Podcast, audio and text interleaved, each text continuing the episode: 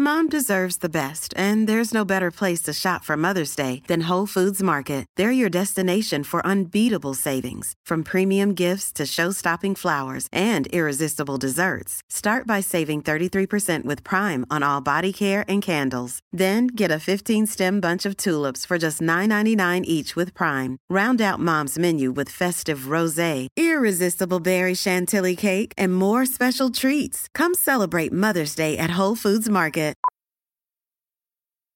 Millions of people have lost weight with personalized plans from Noom. Like Evan, who can't stand salads and still lost fifty pounds. Salads generally for most people are the easy button, right? For me, that wasn't an option. I never really was a salad guy. That's just not who I am. But Noom worked for me. Get your personalized plan today at Noom dot com. Real Noom user compensated to provide their story. In four weeks, the typical Noom user can expect to lose one to two pounds per week. Individual results may vary. Hi, I'm Leighton Hewitt, and you're listening to the Tennis Podcast.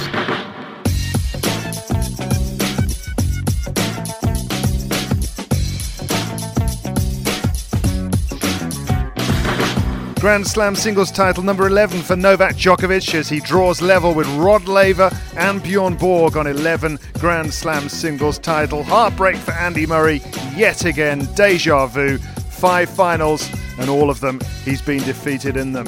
But Novak Djokovic, six Australian Open titles, and myself, David Law, and Simon Briggs have been watching. And here we are on the Telegraph's Tennis Podcast, joined by a special guest today in John Wertheim of Sports Illustrated. And Simon Briggs, though, I'm sure we've been here before. Yeah, it's not quite as one-sided as the twenty eleven final, but it wasn't as good probably as the two others that they've played.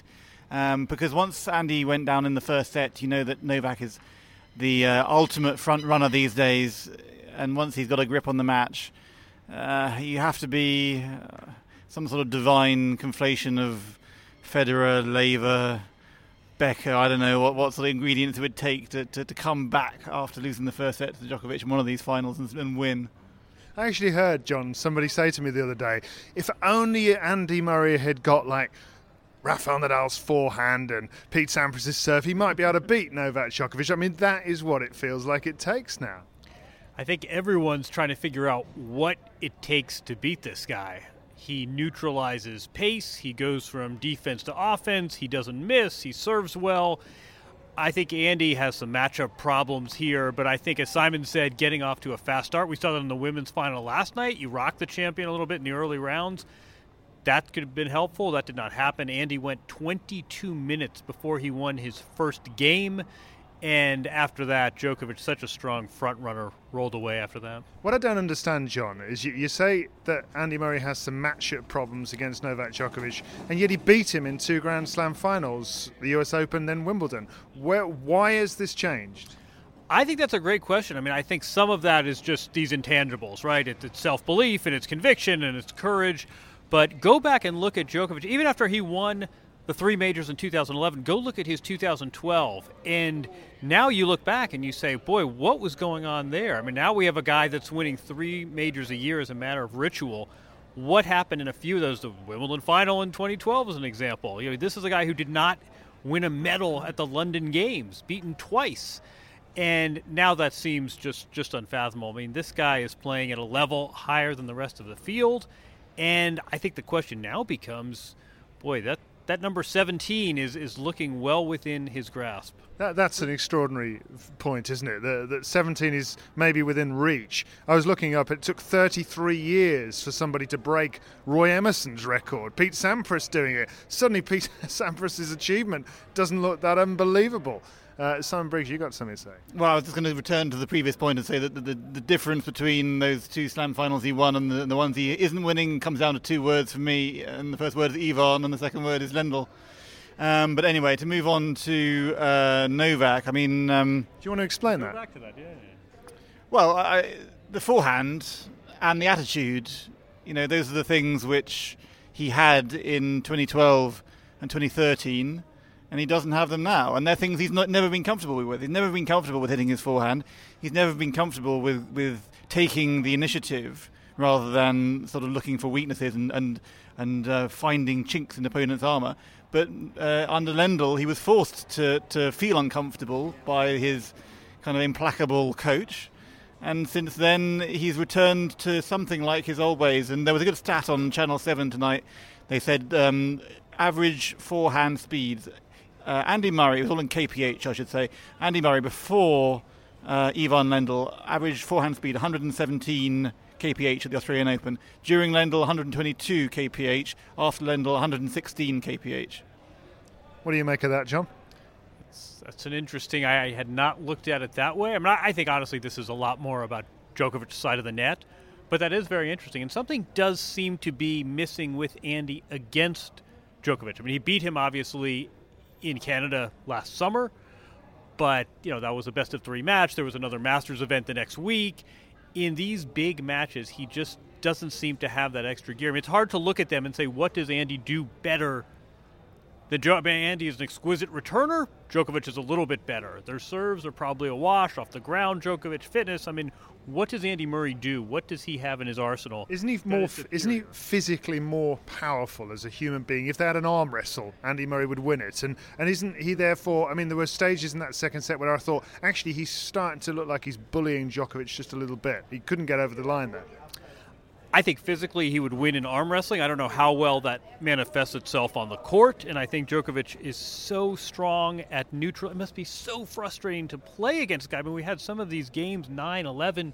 There was a game that was nearly twelve minutes. Even when you win that game, in a way it must be so strained. It must be so demoralizing to go through that kind of effort and toil and struggle just to win a game. And you know, we all know how mental tennis can be. These are two guys that have known each other a long time, and as much as this is a rivalry, it's now very much in Djokovic's favor. And I, I think the Lendl comment is really interesting because, because something just seems to be a little bereft in this Murray-Djokovic. And I, I look at, the, you know, here's my stat. I, I like your, uh, I like your, well, your channel, K P Ms. That was a good one. Sevens, really. Here, here's my stat of the night, which is the youngest player to have won a Masters one thousand event. So the youngest player who's won a big event that's not a major, is Novak Djokovic. There is no young talent that seems immediately obvious to challenge this guy.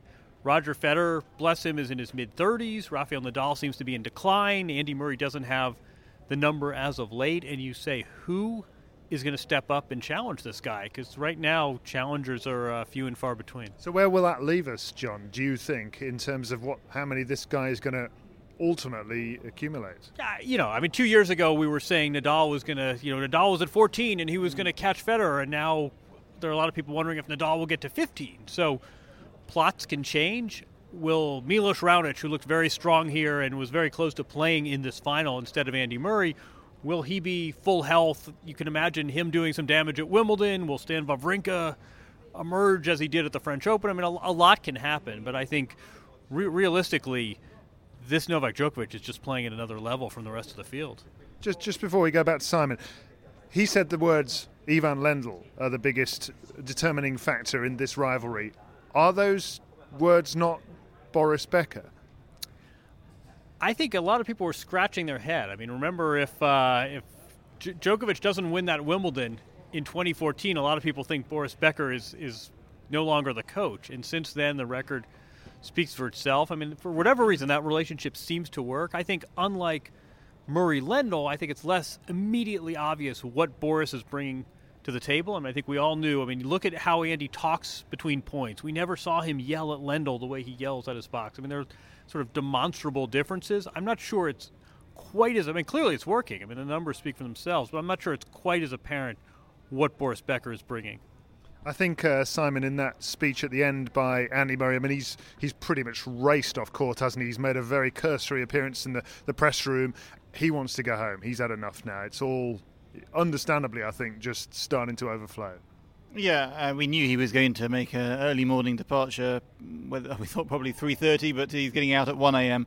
Um, he actually made it quite clear in the press conference that he felt that his slow start was down to the amount of off-court issues he's having to deal with, um, and that, that's been a factor all the way through the tournament, and he hasn't managed to acclimatise to the going on court for matches as quickly as he would otherwise have done.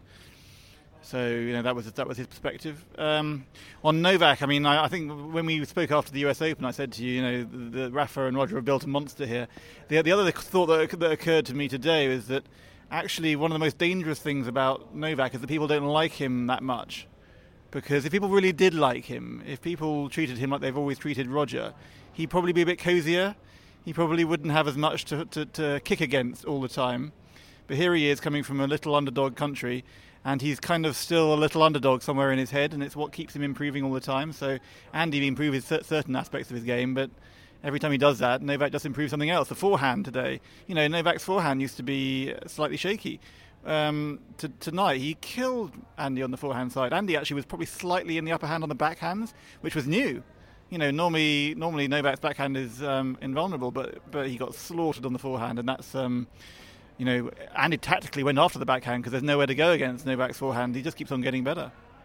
So we know who the men's champion is. We also know who the women's champion is, and it is Angelique Kerber. I was just about to say Serena Williams because I'm just so used to saying it. John, how big a shock was that?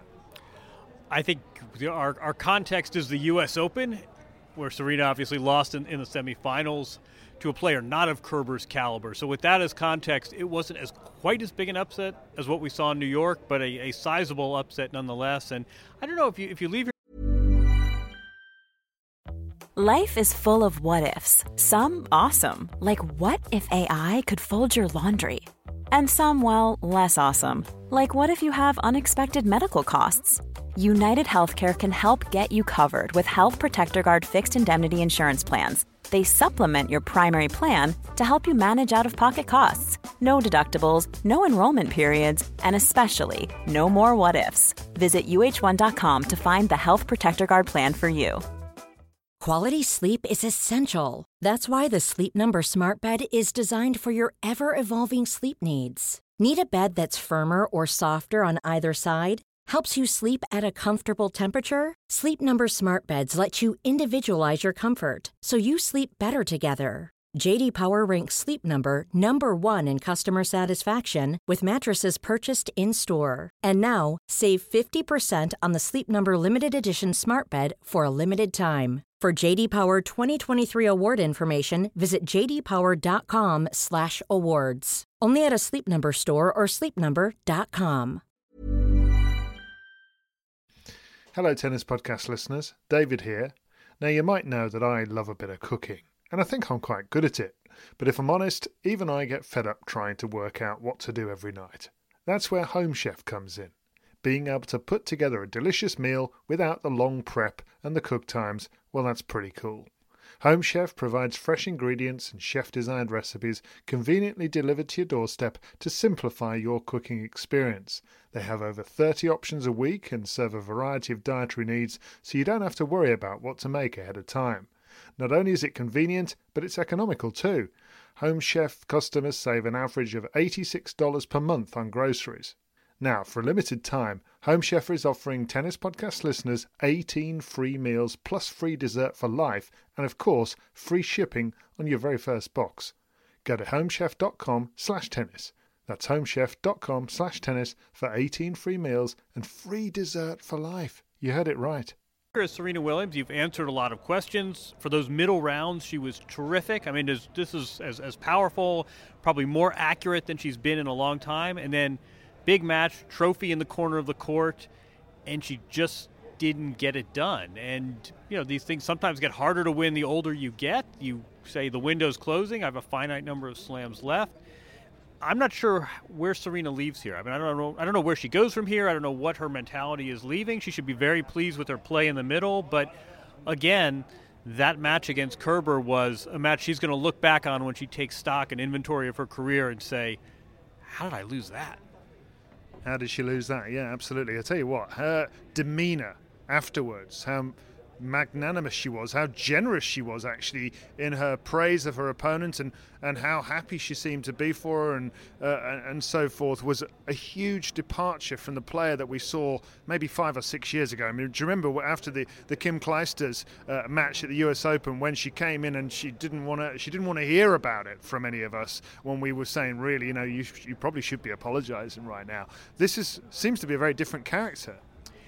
We we all evolve. And uh, I think a lot of people are, ba- you know, I mean, this is this is someone who's won majors over a span of fifteen years, But to those of us who recall the ball cap pulled low over the face and I played at sixty percent of my capacity and I grade myself an F, and um, sometimes she could be quite withering in defeat. To see her smile on her face, basically say, if, if it weren't me, I'm happy it's her and all credit to her. At one point she said that Kerber was an inspiration. It, it was very heartening to see, and it was a, uh, a marked departure from, again, a long time ago. I mean, Clijsters, we're talking eight, ten years ago, but um, it's it's it's proof these athletes are people; they evolve. What did you make of all that, Simon? I haven't worked it out. I mean, is she a different person? Uh, look, you mentioned Clijsters. What about um, the Vinci defeat when she barely could, could come out with a single sentence? Look, I understand that she was chasing a calendar Grand Slam on that occasion, whereas here. But here she was chasing Steffi's record. It's a big deal. I don't understand. Why are you completely at one end of the spectrum after Vinci and completely at the other after Kerber? I, I do not have the faintest idea. I mean, I'd really be interested. I mean, John, you think that she's evolved? I, I never know what is going on in there. I really don't. It, it's all part of the mystery. I, I would say a few. I mean, first of all, I thought last night's match was a much higher quality. I mean, that match against Vinci, she was barely mobile, paralyzed by nerves. I think the fact that this is happening in Australia, half a world away, it's not in New York, with celebrities in the stands and her sponsors there and prime time in the States. I mean, the fact that it's four in the morning, a continent away. And I think Serena's at a point where at, at some level she knows she's in good standing. She knows her place in the sport is secure. And I, I thought that match from a quality standpoint, the women's final, was was quite good. That that was a real difference between that and her loss in, in New York. Yeah, I, I thought Angelique Kerber was fantastic, really. I mean, she she did not back down. I think that was the biggest thing for me, was that she came out and she was not intimidated. She just soaked it up. She said, I'm not going to go anywhere. I'm going to run every single ball down. I thought she was a very worthy champion, personally. Yes, I would agree. She played pretty much ninety, ninety-five percent of her, of her capacity. You know, she played really top level for her capacity. I still think that if Serena was on, she would have got blown away. I mean, there were no serves coming down with Serena Power on them. Um, the returns, they, were, they maybe from Serena weren't too bad. I mean, Kerber did serve better than I thought she was going to. But, um, you know, Serena didn't move her feet, did she? Not properly, particularly early on. And then um, she kind of had this net rushing strategy which just didn't seem to pay off at all. So I felt like Kerber did a great job but couldn't have won it without a bit of complicity from the other end of the, of the court, don't you think? Yeah, well, that's definitely true, I think. I think we all agree that Serena Williams, on top of a game, is basically unbeatable in the women's game. What a what a player she is when she's at full throttle. Yeah, I mean, I know what you mean. Where does she go from here? Personally, I... I just feel as though she's probably got to a stage in her life where she thinks, actually, you know what? I better I better relax a bit, otherwise I'm just going to go crazy.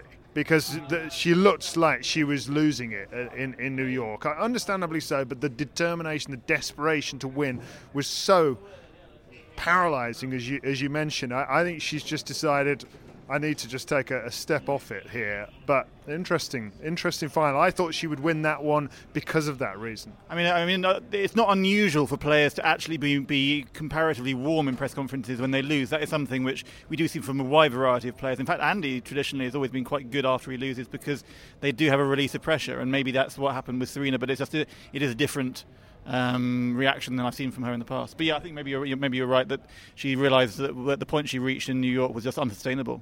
Uh, and just a, a quicker Britfest note here. Jamie Murray, nice nice scenes for him last night, wasn't it, that he won that doubles title. Finally, one in the morning. Seemed a bit of a shame. There were about eighty people in the stands, including his brother, at one in the morning.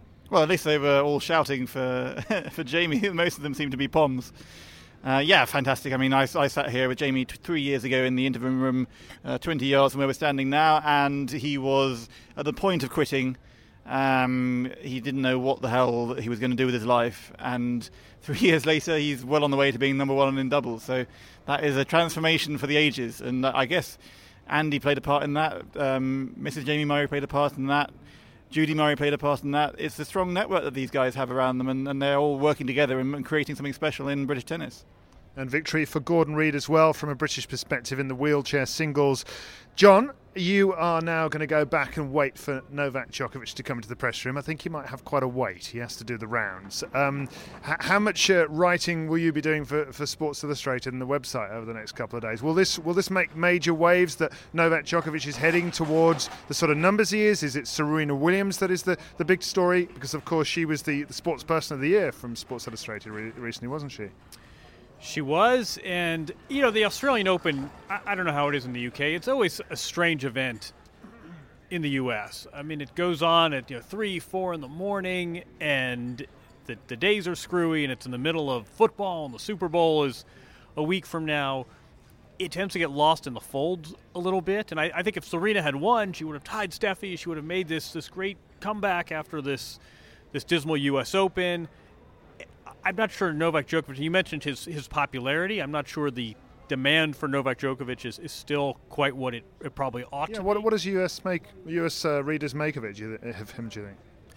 It's a good question. I mean, we, we all have our theories. Um, you know, we, we see this at the U S Open. We see this this animated pretty vividly. He's he's not Roger. He's not Rafa. He's not, you know, the fresh-faced American kid. And I think fans remember those stupid impersonations. I, I wish those impersonations had never happened. I mean, this was, it's like the Williams sisters and the beads. I mean, it happens when you're young and it gets sort of in, it's, it's like a viral video. It kind of Don't gets you kind of miss that, though, a little bit, I, that little bit of personality, that little bit of edge? I do, but I but I feel like it, it kind of bit him, and he became known as the uh, the impersonation guy, and was it disrespectful, and had he earned the license to do this? And I mean, we're, you know, we're going on ten years ago that this happened, and I feel like that that's still something that he's living down to an extent. And I mean, I think the issue of Djokovic's popularity and the fact that he's, you know, admired but maybe not endeared is really sort of an interesting topic. I mean, it's hard to come up with authentic reasons not to like the guy, and yet the connection with the public, at least in the U S, just is not where it ought to be. Greatness often tends to sort that out, though, doesn't it, in the passage of time? Do you not think, if he gets silly numbers? I think if he gets silly numbers, yes. I mean, I think there are all sorts of, of twists here. I mean, I, the, the aesthetics of Roger probably aren't there, and, and Nadal, just sort of this, this tennis cognate that Nadal plays, isn't quite there. And sometimes sheer greatness cuts the other way, where uh, you know, Americans love their underdogs, and we love the unexpected. And it, it almost is, is sort of Graf-like. And when he starts, you know, when when he starts to lose and the, the train's headed down the hill, then he'll have the popularity he should have had when he was at the peak of his powers. Gentlemen, it's been lovely to have you here with us on the Tennis Podcast in association with The Telegraph. Simon, you can go home soon, can't you? You can actually have a proper night's sleep one of these days. Yeah, I'm not flying out quite as quickly as Andy. I'll be uh, twenty-four hours after him, I'll be there. Simon Briggs, you'll be able to read his stuff on telegraph.co.uk forward slash sport. You can read John Wertheim on the Sports Illustrated website. I'll tell you what, also have a listen to his podcast, Beyond the Baseline. John Wertheim has his own podcast, and he has some great guests on it. I listened to the Mario Ancic one a, a few weeks ago. Do go and get hold of that one if you can. Really fascinating to hear his story, wasn't it? What a life he's leading in New York. He's, he's doing well for himself. Uh, pe- people... remember him, I think, foremost as uh, the guy who beat Roger Federer at Wimbledon. I think they'll be hearing about him again. I, th- I think he's one of these figures who's going to return to tennis in some leadership capacity pretty soon here. That'd be great to see, wouldn't it? Lovely to speak to you both. Thank you all for listening to us over the duration of the two weeks of the Australian Open. We've had a blast, and we'll speak to you soon.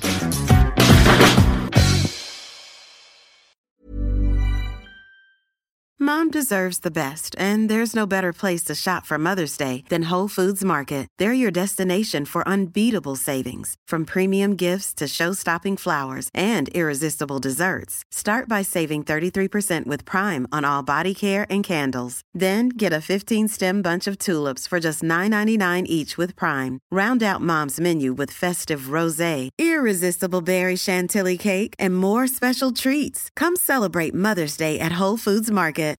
When you need mealtime inspiration, it's worth shopping Kroger, where you'll find over thirty thousand mouthwatering choices that excite your inner foodie. And no matter what tasty choice you make, you'll enjoy our everyday low prices, plus extra ways to save, like digital coupons worth over six hundred dollars each week. You can also save up to one dollar off per gallon at the pump with fuel points. More savings and more inspiring flavors make shopping Kroger worth it every time. Kroger, fresh for everyone. Fuel restrictions apply.